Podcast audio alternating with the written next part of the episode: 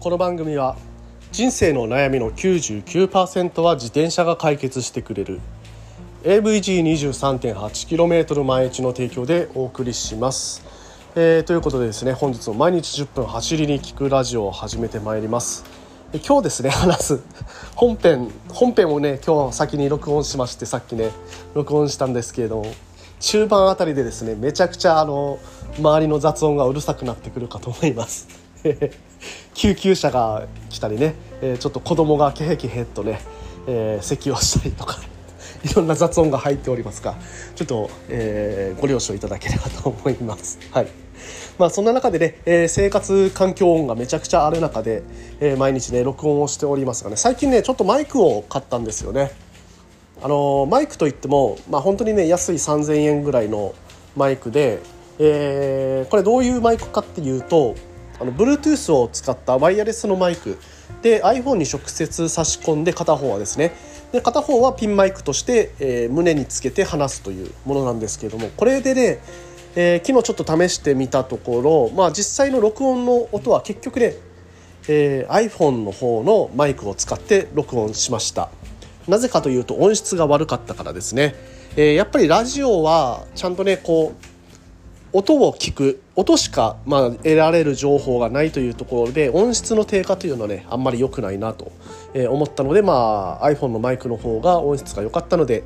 えーそのまま iPhone で、ね録音したというところでございます。ただねこれねじゃあなんで何で使うのっていうとね、えーショート動画今上げていますけれどもそういったショート動画でどうしてもね声のこうなんだろう声のボリュームが上がったり下がったり iPhone のマイクで、えーもう普通に録画しながら撮影するとそういったことがね、えー多く見られるなと思ってまあちょっとね、えー音質そのそういう観点では音質は上がるのではいなのでまあそういうふうにね音質をちょっと上げていきたいなと思って、えーマイクを、え使ってみようかなという、えのが昨日までの話でした。はいえーっとですねまああの誰の何の役に立つ話なのかは分かんないですけれど まあこういう近況でございますという近況報告を、えーさせていただいたところで今日もね、えー自転車の話していきましょう。それではね本編いきましょう。Check it out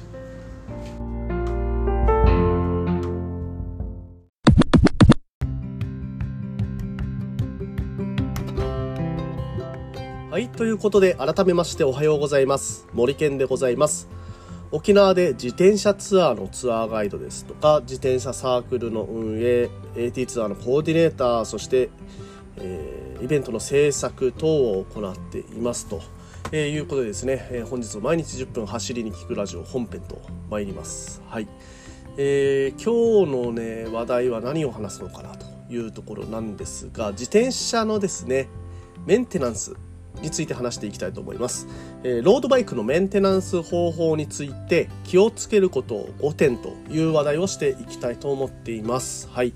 まあ、皆さんね自転車ロードバイクに乗っててまあお気づきだと思いますけれどもまあロードバイクロードバイクはですね効率のスポーツと言っても過言ではないかなと思っております。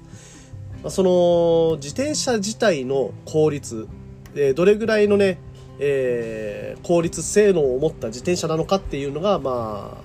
どれぐらい疲れるかと。どれぐらいのワット数を消費するかということに直接的にえーつながってくる。そんなねスポーツかと思っております。まああるある意味ね機材スポーツとえ言われているゆえんはそこら辺にあるかと思います。ですのでまあ私たちもねその自転車の性能を最大限に引き出すためにどうしたらいいのかというのをね、えー悩んだりして、まあ、自転車沼にね落ちていく方も、え大体ね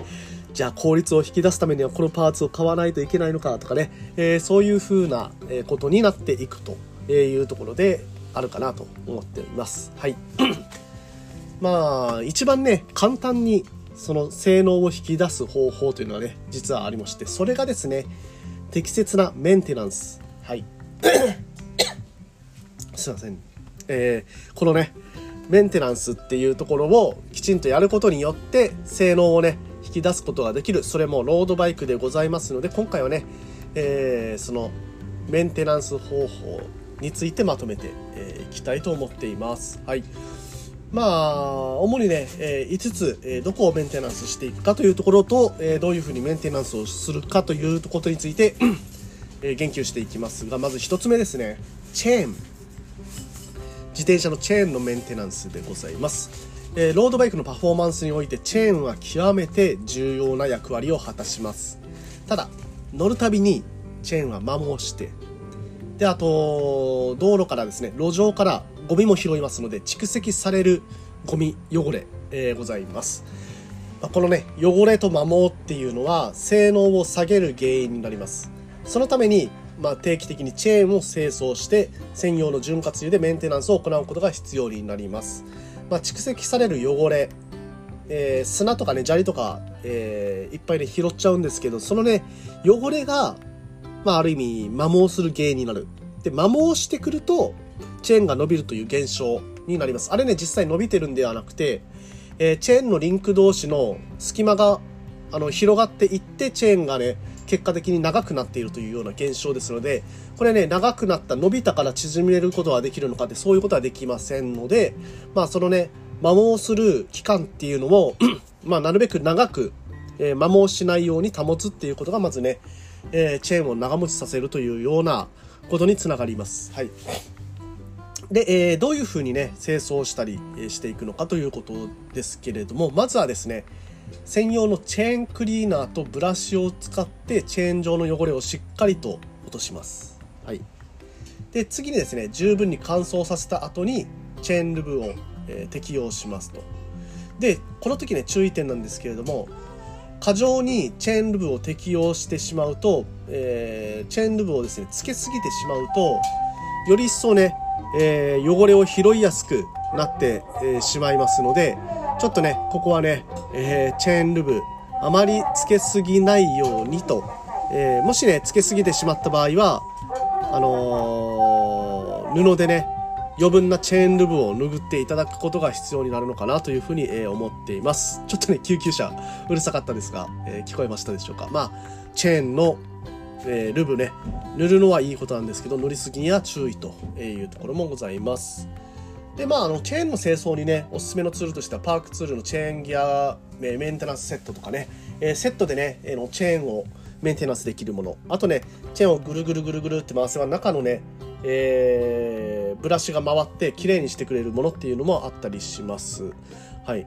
ちょっとねブログに今回は、えー、書き出そうかなと思ってそのブログの方でもですね、えー、チェーンのメンテナンスについてのその道具道具をね、あの、Amazon のリンク等をつけてますので、もしよかったら、えー、参考にしていただけたらと思っています。えー、2つ目、タイヤのメンテナンスですね。えー、タイヤはですね、自転車との唯一の接点。はい。そうですよね。自転車って実はタイヤしか地面に接してないんですよね。はい。で、摩擦や空気圧の低下は、ハンドリングの乗り心地、えー、ハンドリングや乗り心地に直に影響してきます。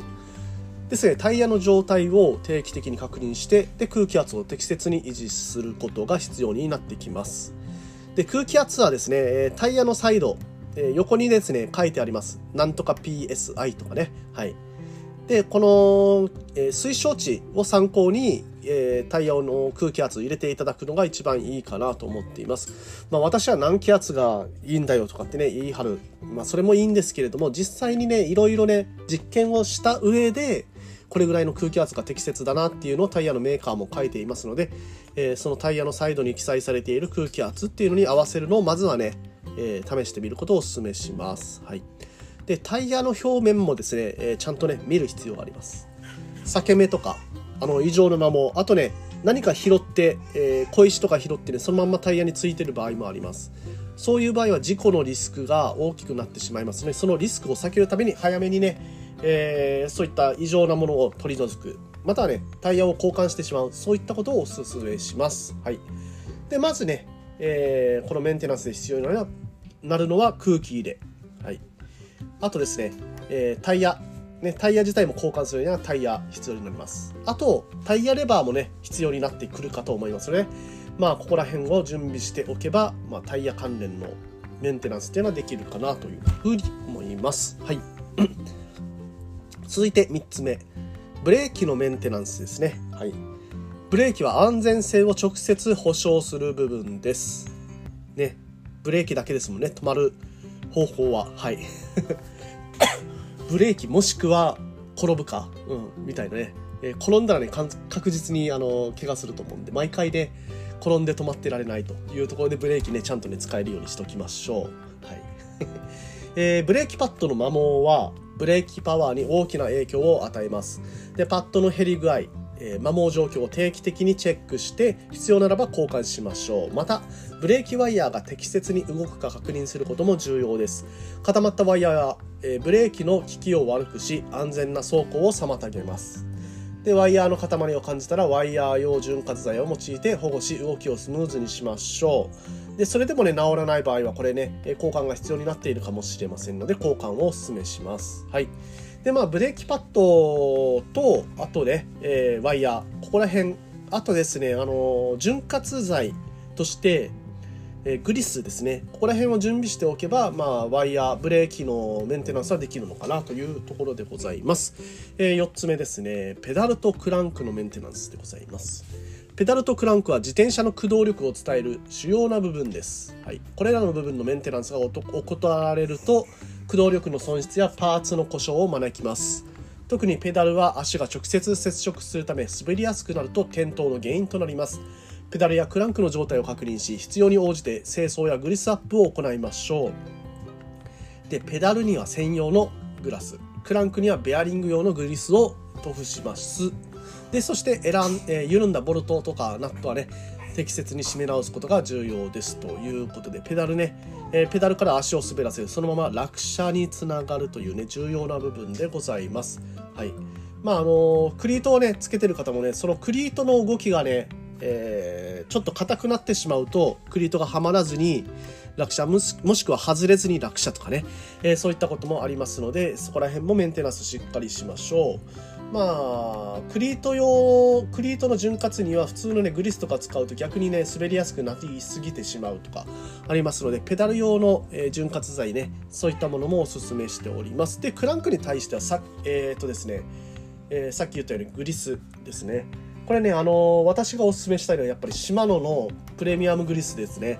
あの、チューブ型でこう、ムニって出すタイプの、あれね、めちゃくちゃ便利ですので、一つは持っておくことをおすすめします。はい。えー、ちょっとね、時間なくなってきたな。えー、最後、5つ目。フレームとハンドルのメンテナンスですね。フレームとハンドルはロードバイクの骨格をなす部分でこれらのメンテナンスが怠られると自転車の寿命を縮めまた安全性を脅かします特にフレームに亀裂,、えー、亀裂や変形が生じると大きな事故につながる可能性があるため定期的なチェックが必要です。フレームやハンドルは洗浄して汚れを落とし亀裂や変形がないかを確認します。またハンドルのグリップ部分が滑らないか確認し必要であれば新しいバーテープへの交換を検討しましょうということでね、えー、吹き上げね、吹き上げは何のためにするかというとこういったね亀裂とか歪みとかね異常を発見するためにもえー、自転車をきれいにする拭き上げるということは大切になってきますという話でございます、まあ、バーテープもね、えー、ツルツル点になると滑りやすくなりますのでバーテープね、えー、しっかり、えー、ちょっとねへたってきたら早めの交換をお勧めします。はい。えー、今日言った内容はですね実はですねノートの方の記事にもまとめてまして、えー、いろんなねまあ、そのためにじゃあ何使えばいいんだっていうね悩むことがあると思います。えー、どういったえ、商品、まあ、あのツールを使えばそういうメンテナンスができるのかってね、え、思った方も多いかと思いますが、まあ、それをね一つ一つで説明してるとねなかなか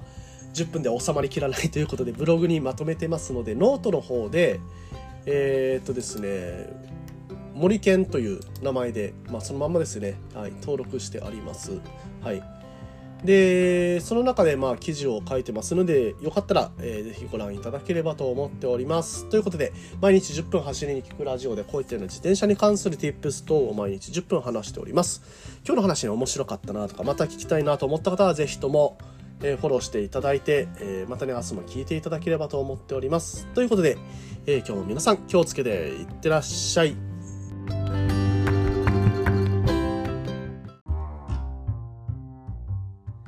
毎日10分走りに聞くラジオでは金銭的にサポートしてくださるサポーターを募集しております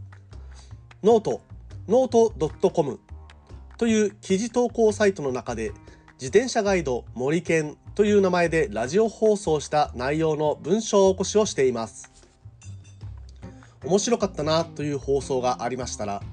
その記事の下の方に気に入ったらサポートというバナーがありますので、そこからビールをおごるぐらいの気持ちでサポートいただけますと嬉しいです。これからも続けていくモチベーションになりますので、ぜひサポートお願いします。